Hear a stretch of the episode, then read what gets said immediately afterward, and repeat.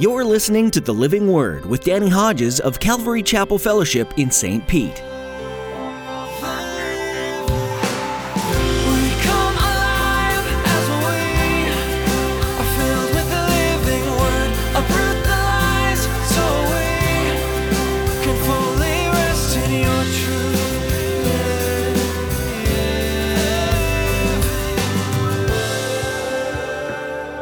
Here's what God says about a person who says there is no God. The fool says in his heart, There is no God. That doesn't mean when you meet an atheist, you immediately call him a fool. God said it twice. Again, Psalm 53, verse 1 The fool says in his heart, There is no God. Smart people are not always wise people. But I'll tell you what else from the text people are not saved by smart or intellectual messages. There are many men and women who have devoted their lives to learning apologetics and devising ways to convince others of the truth of God. It's a fascinating study, and it can be a wonderful pursuit, but it's not the key to reaching the world for Jesus. It's far too easy to rely on our own wisdom and the power of persuasion. But faith requires something deeper. It's a connection to God on the heart level. In today's message, Pastor Danny will remind us that faith asks us to believe in something that we can't see or even explain. Now, here's Pastor Danny in the book of Acts, chapter 17, with today's edition of the Living Word.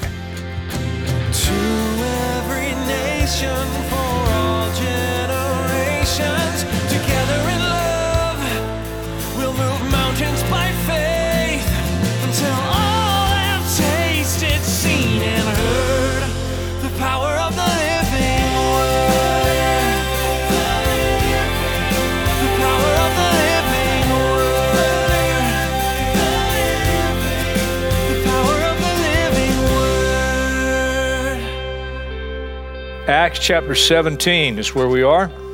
Verse 1 When Paul and his companions had passed through Amphipolis and Apollonia, they came to Thessalonica, where there was a Jewish synagogue. As was his custom, Paul went into the synagogue, and on three Sabbath days he reasoned with them from the scriptures. That's key. From the scriptures, explaining and proving from the scriptures that the Messiah had to suffer and rise from the dead. This Jesus I'm proclaiming to you is the Messiah, he said. Some of the Jews were persuaded and joined Paul and Silas, as did a large number of God fearing Greeks and quite a few prominent women. So I would call this good fruit in Thessalonica. You know what happens when there's good fruit? Verse 5. But other Jews were jealous, so they rounded up some bad characters from the marketplace, formed a mob, and started a riot in the city. They rushed to Jason's house in search of Paul and Silas in order to bring them out to the crowd. But when they did not find them, they dragged Jason and some other believers before the city officials, shouting, These men who have caused trouble all over the world have now come here. And Jason has welcomed them into his house. They're all defying Caesar's decrees, saying there's another king, one called Jesus. When they heard this, the crowd and the city officials were thrown into turmoil. Then they made Jason and the others post bond and they let them go. Good fruit, expected opposition. Verse 10. As soon as it was night, the believers sent Paul and Silas away to Berea. On arriving there, they went into the Jewish synagogue. That was their custom. Now, the Berean Jews were of more noble character than those in Thessalonica, for they received the message with great eagerness and examined the scriptures every day to see if what Paul said was true. So they'd hear a message from Paul and they go and they'd look in the scriptures and they find out if what he said was accurate. As a result, many of them believed, as did also a number of prominent Greek women and many Greek men.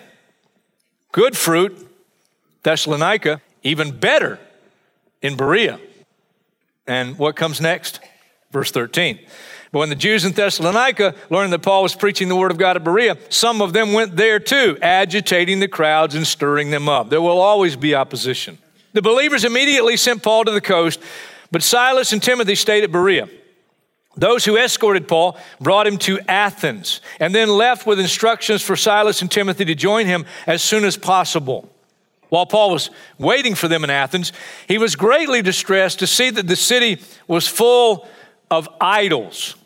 A guy named Pausanias an ancient Greek geographer, visited Athens 50 years after Paul did. And he writes that it was easier to meet a god or a goddess on the main street of Athens than to meet a human being. There were some 30,000 statues of various gods throughout the city. Verse 17. So he reasoned in the synagogue with both Jews and God fearing Greeks, as well as in the marketplace day by day with those who happened to be there. A group of Epicurean and Stoic philosophers began to debate with him. Some of them asked, What is this babbler trying to say? Others remarked, He seems to be advocating foreign gods. They said this because Paul was preaching the good news about Jesus and the resurrection. Then they took him, they brought him to a meeting of the Areopagus. Now, what is that? That's where all the smartest people hung out. Where they said to him, May we know what this new teaching is that you're presenting? You're bringing some strange ideas to our ears, and we'd like to know what they mean. You don't want to miss verse 21. All the Athenians and the foreigners who lived there spent their time doing nothing but talking about and listening to the latest ideas. Paul then stood up in the meeting of the Areopagus and said, People of Athens, I see that in every way you are very religious. For as I walked around and looked carefully at your objects of worship, I even found an altar with this inscription to an unknown God. So you're ignorant of the very thing you worship, and this is what I'm going to proclaim to you. The God who made the world, everything in it is the Lord of heaven and earth, does not live in temples built by human hands. He's not served by human hands as if he needed anything. Rather, he himself gives everyone life and breath and everything else. From one man, he made all the nations that they should inhabit the whole earth, and he marked out their appointed times in history and the boundaries of their lands. God did this so that they would seek him and perhaps reach out for him and find him, though he is not far from any of us. For in him we live and move and have our being. As some of your own poets have said, we are his offspring. Therefore, since we are God's offspring, we should not think that the divine being is like gold or silver or stone, an image made by human design and skill. In the past, God overlooked such ignorance, but now he commands all people everywhere to repent. It means to turn. For he has set a day when he will judge the world with justice by the man he has appointed. He's given proof of this to everyone by raising him from the dead. When they heard about the resurrection of the dead, some of them sneered. Others said, We want to hear you again on this subject. At that, Paul left the council. Some of the people became followers of Paul and believed. Among them was Dionysius, a member of the Areopagus, also a woman named Damaris, and a number of others. But in reading that, you have to know that the fruit in Thessalonica and Berea was much greater than the fruit in Athens. And I believe portions of our text tell us why. Let me read once more the first part of verse 18 a group of Epicurean and Stoic philosophers began to debate with him.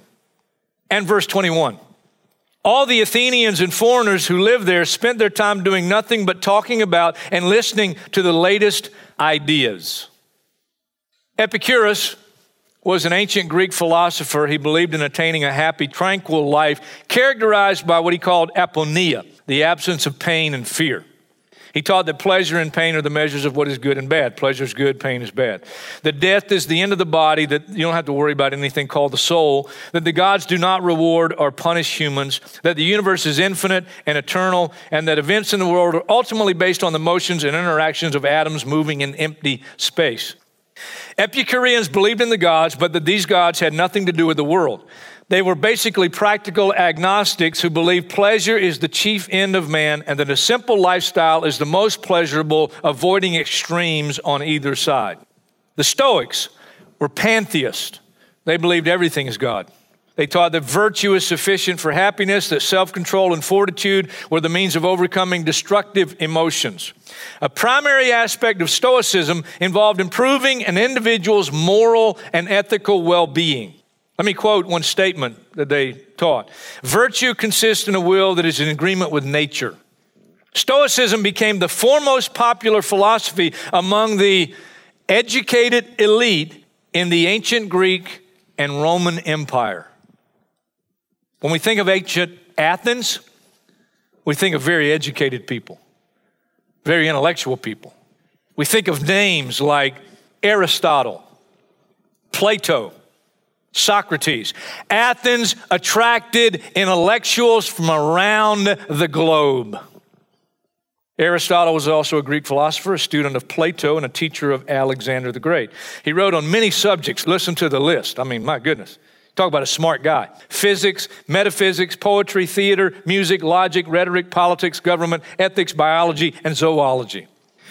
Together with Plato and Socrates, Aristotle is one of the most important figures in founding what we know as Western philosophy. He was the first to create a comprehensive system of Western philosophy encompassing morality, aesthetics, logic, science, politics, and metaphysics.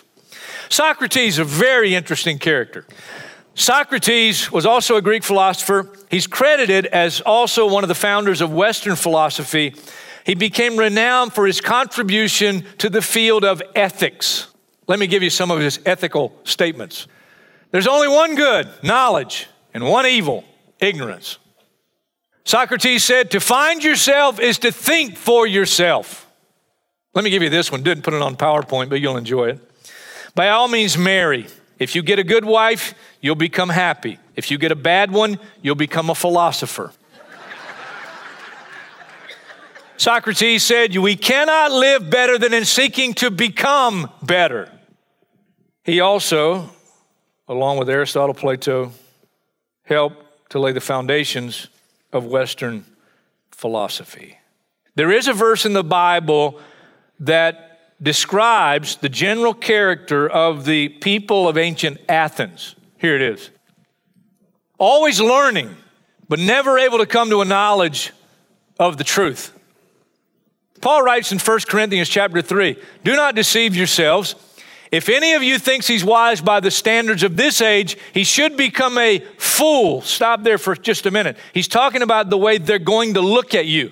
They're going to look at you as a fool. You're foolish for believing what you believe.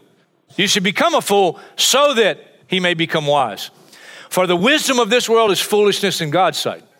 Romans 1 Although they claimed to be wise, they became fools. And here's the first lesson from the text Smart people are not always wise people. And if you look at some scripture, you could actually say correctly smart people are not usually wise people. And it's not God's fault, it's their fault. Here's what God says about a person who says there is no God. The fool says in his heart, there is no God. That doesn't mean when you meet an atheist, you immediately call him a fool. God said it twice. Again, Psalm 53, verse 1 the fool says in his heart, There is no God. Smart people are not always wise people. But I'll tell you what else from the text. People are not saved by smart or intellectual messages. Romans chapter 1 and verse 16. For I am not ashamed of the gospel, because it is the power of God that brings salvation to everyone who believes. The Bible defines the gospel this way it is the death, the burial, and the resurrection of Jesus Christ. He came, He died on a cross, He shed His blood to pay for the sin of the world. He was buried so that if you repent, it means to turn, become a follower of Jesus Christ, receive Him as your Lord and Savior, your sin can be buried. He rose again so that if you trust Him as Savior, you can have new life, eternal life, and everlasting life, and an endless, glorious inheritance. That's the gospel, and a child can understand it. 1 Corinthians chapter 1, verse 18. For the message of the cross is foolishness to those who are perishing but to us who are being saved, it is the power of God. For it is written, I'll destroy the wisdom of the wise. The intelligence of the intelligent I will frustrate. Where is the wise person? Where is the teacher of the law? Where is the philosopher of this age? Has not God made foolish the wisdom of the world? For since in the wisdom of God, the world, through its wisdom, did not know him, God was pleased through the foolishness of what was preached, the gospel, to save those who believe. Jews demand signs Greeks look for wisdom, but we preach Christ crucified, a stumbling block to Jews and foolishness to Gentiles. But to those whom God has called, both Jews and Greeks, Christ the power of God and the wisdom of God. For the foolishness of God is wiser than human wisdom, and the weakness of God is stronger than human strength. Chapter 2, verse 1, 1 Corinthians. And so it is with me, brothers and sisters. When I came to you, I did not come with eloquence or human wisdom as I proclaimed to you the testimony about God. For I resolved to know nothing while I was with you except Jesus Christ and Him crucified. Verse 3 is fascinating to me. I came to you, Corinth, in weakness, with great fear and trembling. That's fascinating to me. My message and my preaching were not with wise and persuasive words, but with a demonstration of the Spirit's power, so that your faith might not rest on human wisdom, but on God's power. Why did Paul come to Corinth in weakness with great fear and trembling? All you got to do is go back to our text in Acts 17 and let the opening verse, look at the opening verse in Acts chapter 18. Here's what it says After this, Paul left Athens and went to Corinth. I think Paul is one of the bravest followers of Jesus Christ in all of the Bible. He got beat up most places he went. He got beat up in Athens, but not physically. It is not true what we were taught when we were young boys and girls. Sticks and stones may break my bones, but words will never hurt me. That is not what the Bible says. The power of life and death is in the tongue. And Paul the Apostle, though one of the greatest and bravest followers of Jesus Christ I know of, he was still human. And he got verbally beat up in Athens. And when he got to Corinth, he came in weakness, and fear, and much trembling. But a point was driven home to him that he already knew. But boy, he would never forget it. And it was so freshly powerful. What was that point? Don't just try to meet them on their level. Don't just quote their poets. Now, some people say Paul was wrong in quoting their poets and trying to meet them on their level. I don't know. All I know is he got beat up verbally in Athens. And it affected him so much, and he went away realizing it is just simply the message of the gospel, and I better not mix my intellect with it in terms of trying to make it more attractive. Now, don't lose that point because we're going to come back to it before we're done. Never mix worldly wisdom with the gospel. Senior year in high school, my oldest son Tanner had to write a, an essay for a college scholarship application. I want to read you a portion of it.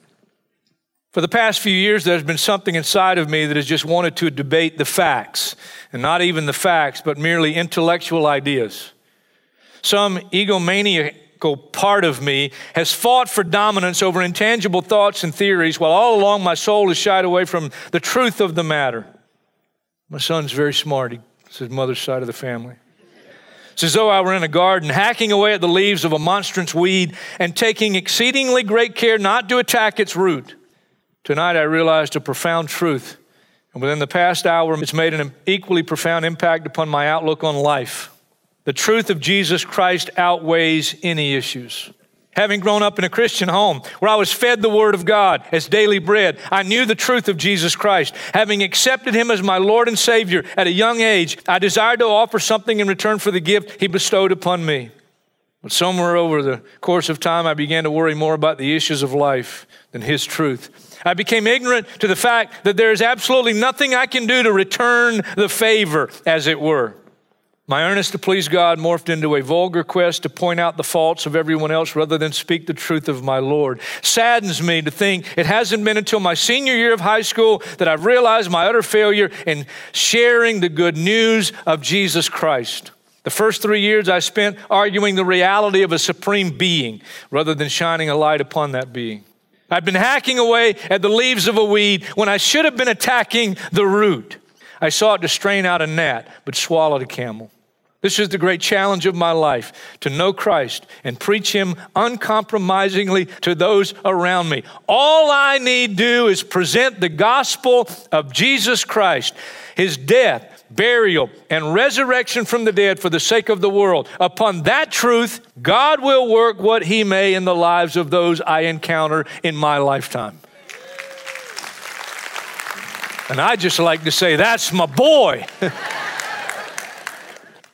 and the last point, you don't want to miss it. The simplicity of the gospel does not discount the evidence for or the intelligence of truth. For example, there are very intellectual critics of the Bible, and they claim that because the Bible in the original manuscript has been copied and recopied and recopied and recopied over hundreds of years, that the present Bible we have contains massive error. But there was a discovery made in 1947 that gives these critics a little bit of a problem. It's called the Dead Sea Scrolls. The Dead Sea Scrolls contain every book of the Hebrew canon, the original Hebrew canon, except the book of Esther. Massive discovery. Prior to their discovery, the earliest Old Testament texts were called the Masoretic text, and they are dated from about AD 90. One of the most preserved manuscripts of the Dead Sea Scrolls is the scroll of Isaiah. It's on display in Israel. It's fascinating. The original copy of Isaiah was made about 1700 years before the Masoretic text. So critics assume that centuries of copying and recopying must have introduced scribal errors. But the Dead Sea Scrolls prove otherwise. When they, for example, match up the Masoretic text from hundreds of years before with the scroll of Isaiah found in the Dead Sea Scrolls, they are virtually exactly the same. God knows how to preserve His Word. The only variations were minor slips of the pen and spelling alterations. But the message behind the text was exactly the same. And we're not going to get into them this morning, but the fulfilled Bible prophecies. You can't find a book. There never has been one, there never will be one like this book. You can't find a religion and a book of religion in our world that has the prophecies already fulfilled that our Bible has. If you just take the prophecies of Jesus Christ alone and his first coming, not including the prophecies about his second coming, if you just take those prophecies alone and you're an open minded, honest person, you have to at least acknowledge yes, he is the Messiah. And last but not least, there are discoveries and inventions, and I'm only giving you one invention, there's more. Modern military, that's one invention that proves the Bible discoveries, and I'll give you one invention that confirm the Bible. Most scholars believe Job, the book of Job in the Old Testament, is the first book ever written in the Bible. It was written over 3,000 years ago. Listen to what I said. Over 3,000 years ago, the book of Job was written. Job chapter 26, first part of verse 7 says, He, God, spreads out the northern skies over empty space. Just a few years ago, astronomers discovered in the northern universe a black hole. And the materials there are, there's nothing of materials in the rest of the universe like here. It's basically a black hole. Catch this it's nearly a billion light years across, and it's in the northern universe. But we just discovered it a few years ago. All you had to do is pick up the book of Job and you go, well, you know, I can't see it. I don't know where it is. I don't know what. But there's, you know what? He spreads out the northern skies over empty space, a big black hole. Last part of the verse is also fascinating. He suspends the earth over nothing, just hanging there. You know how many years ago it was that we discovered that the earth is held in place by gravitational forces? Just under 400 years ago, we discovered that the earth is held in place by gravitational forces. But God told us over 3,000 years ago.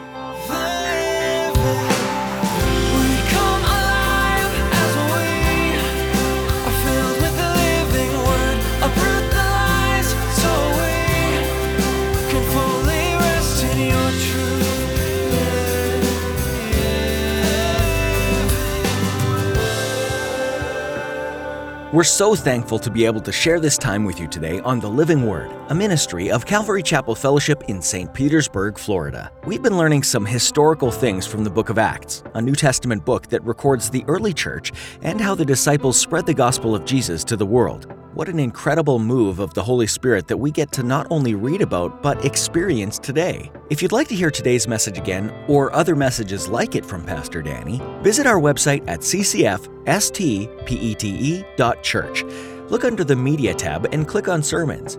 As we wrap up our time with you today, we'd like to take a moment and ask you to partner with us in prayer here at the Living Word. Prayer is an incredibly powerful tool that you can use against the enemy, who doesn't play fair. Being in conversation with the Lord is an exercise that's extremely rewarding as you find yourself more and more in a relationship with God. As far as a specific prayer request, please pray that we'd always have it on the forefront of our minds to be teaching the Word and reaching the world. As you pray about this, we pray too that your heart is encouraged and growing in the Word through these teachings.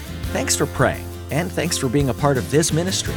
Join us again next time to dive deeper into the book of Acts, right here on the Living Word.